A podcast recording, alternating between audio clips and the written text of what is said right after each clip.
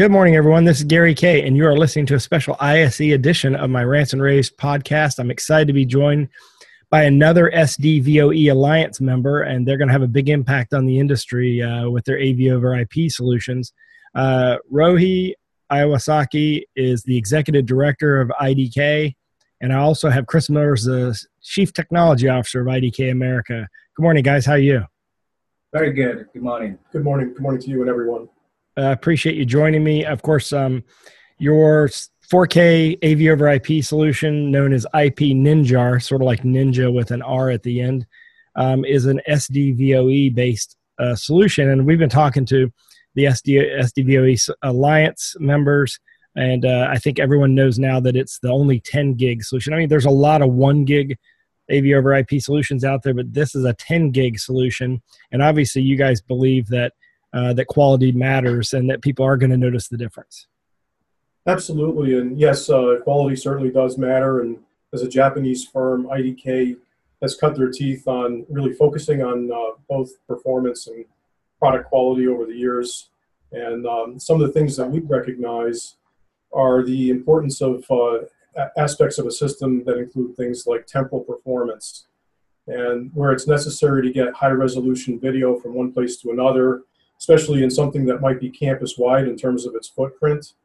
Um, being able to have uh, delay times that are as short as 90 microseconds from edge to edge uh, are in stark contrast to the type of performance temporally that we would expect from a 1G solution, where typically uh, delay times can, can be many handfuls of uh, uh, frame, uh, frame time in terms of delay, and uh, in certain applications where real time is is extremely critical, uh, that's just not a solution. And certainly, you know, a good sort of visualization of that is where talent may be on uh, at, at, stage front, and uh, an image of, of that talent is projected behind them in a live setting. Uh, it's it's inappropriate for the image uh, behind the talent to be lagging by you know hundreds of milliseconds possibly. So you know, we chose the uh, the 10G route, and that's really because we wanted the uh, IP Ninjar to project the same level of performance and quality as our traditional baseband solutions do.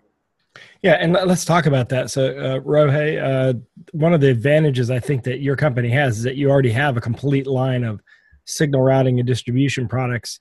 Uh, what's now being sort of referred to as legacy way of doing things, uh, because uh, because there's a movement towards IP. But in all honesty, I mean, the, the smaller market currently right now is AV over IP. So I think one of the differentiators you guys do have is the fact that you do have a, a, a line of signal routing and distribution and connectivity products that uh, range from the old timey analog stuff all the way through the new digital stuff. Yeah, absolutely so. And um, you know, some of the things that have been developed over time, uh, again, really because for, for 29 years now, IDK has been serving the uh, Japan AV market space. Uh, and that's where that's a market space where uh, connectivity issues and signal acquisition problems are really unacceptable. IDK has uh, spent a great deal of focus in product development to overcome those challenges, those limitations. So where we need to deal with things like uh, effective EDID management, as well as HDCP control, um, seamlessness in switching elements or switching transitions, and uh, the ability to maintain aspect ratio correctly on the screen, and many of these uh, features being fully automated. Um, these are the things that, that have uh, fallen out of the, the many years of experience in Japan. And now, as, as we're reaching, uh, reaching out globally, uh, the, the larger Pro AV community becomes the beneficiary of that sort of capability and, and that sort of quality. So let me ask you a question about when do you think, um, like, what do you see that path being? At what point in time does the integrator need to start really learning how to do network based systems rather than sort of analog or digital systems? And where do you see that path? I mean, this obviously 2018, I think, is going to be a big year for AV over IP, but it's certainly by the, from the beginning of the year to the end of the year, it's not like it's going to go from 1% of the market to 90% of the market. What, what do you, th- what do you see that path? Yeah, I, just as you see it, I, I think that uh, 2018 is is going to be a pivotal pivotal year. Um, I think there are now some reference installations that we can that we can turn to and refer to. Um, and these installations, interestingly, you know, they're they're obviously new, and the requirements were new. But as there's a, a change of the guard, so to speak, in technology, and where we see IT professionals uh, beginning to displace AV professionals or working very closely with them at least, um, I think that there's a hunger for a solution that has the, the capabilities and the stability of a traditional baseband approach, but that provides uh, network accessibility and network flexibility, the ability to decentralize uh, matrix topologies and so forth. And I think one of the things that, that IDK uh, has done very well with is the development of our user interface for the IP Ninjar, where we've really considered both camps and by that I mean both the IT professionals as well as the, uh, the AV professionals. And we've done our best to develop uh, a look and feel that's comfortable for, for both uh, disciplines. And I think that uh, some of the pressure to move towards IP or IT is, is going to be uh, based on uh, a change in, in the complexion of management and the, and, the staffing uh, at the uh, end user locations. And also, it's based on uh, what's expected today in terms of system control and visibility. It's the ability to see what's happening in real time at the endpoint level, and uh, it's the ability to see things remotely from the site. Uh, one of the things that has excited integrators that we've worked with is that we can provide real time uh, indication of the system's performance at the endpoint level off-site, and it enables them to to monitor what's going on without having to uh, place talent uh, on site and uh, or resource on site. And uh, I think that all of these things come together as a nexus, uh, in addition to to uh, the very good tempo performance and so forth.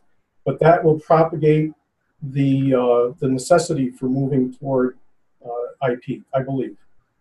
Yeah, I, I, agree with you. And um, obviously, uh, you'll be at ISE, and we're talking about ISE in Hall 10, stand R180, um, and of course you'll be part of the IS, uh, the uh, SDVOE Alliance and the classes that they have going on there as well. Um, does the software application that you're talking about is it automatically included when you when you um, buy the IP Ninjar, or, or is that a separate standalone application? And you indicated that it is compatible with legacy stuff. So what I assume you mean is if you have a system or a facility that's using current IDK products and you drop in the IP Ninjar product line, you can control them from the same application. Yeah, well, it's a very similar uh, syntax in terms of the, the control structure. If anybody is interested in using third-party control, as, as they likely will be, uh, so the, the command set is very similar to the traditional IDK command set with, of course, extended commands since the system can uh, provide other capabilities and features that, uh, that outstrip the baseband technology. And um, one of the things that, uh, that we feel is very important with respect to the system is that there is a, a focal point for control, and that's something called the CTB, the Ninja CTB, and that's essentially the uh, the control server for the system. And it's a dual ported device where uh, one port lives on the 10G fabric, and the other port is a 1G port that can live on the uh, production network or can serve uh, an independent 1G network where control is uh, distributed to a, a variety of, of uh, users. And um, the CTB enables permissioning of users and the effective uh, uh, truncation of subsystems. So it's possible to create uh, distributed matrix elements across a campus setting and provide uh, user login uh, isolation from, from the various uh, submatrices. And, and, and, and you got a you've got a pretty big line of uh, products uh, on your website. You could see all the AV over IP products by going to idkav.com and then clicking on products. Um, the the um, the the CTB you're talking about is is model number NJR dash CTB, and that's it's a little different than what the other controllers offer out there because you are giving them two ports. I think it's important for them to understand that that you have control across the 10 uh, 10 gig side and also control off of a traditional network as well, so that you can control both an existing control system that might be out there or an existing set of AV gear, and then also the Ninjar stuff uh, that you'd put in that's 10 gig uh, AV over IP based. Um, so uh, again, they'll be in, in at ISE uh, in a week and a half. I guess the show starts in Hall 10, uh, stand R180, and of course, unless unless I'm uh, saying something wrong, then I believe that the the site you'd like everyone to go to for North America and Europe is idkav.com. Is that correct? Yes, it is. Thank you. Yes. Eh, yeah, perfect. And it's IP Ninjar, N I N J A R. It's it's obviously 4K 60, 444 AV over IP solution, um, which, as we've been talking about, is the the future of the industry. And uh, do you? Uh, one last question: Do you see a day where um, where we go to your site and and there's no more uh, analog and and digital stuff? And if so, when do you think that is? Ooh, you know, uh, it's interesting. For for many years, and this is kind of going back to uh, a period of time around the early 2000s.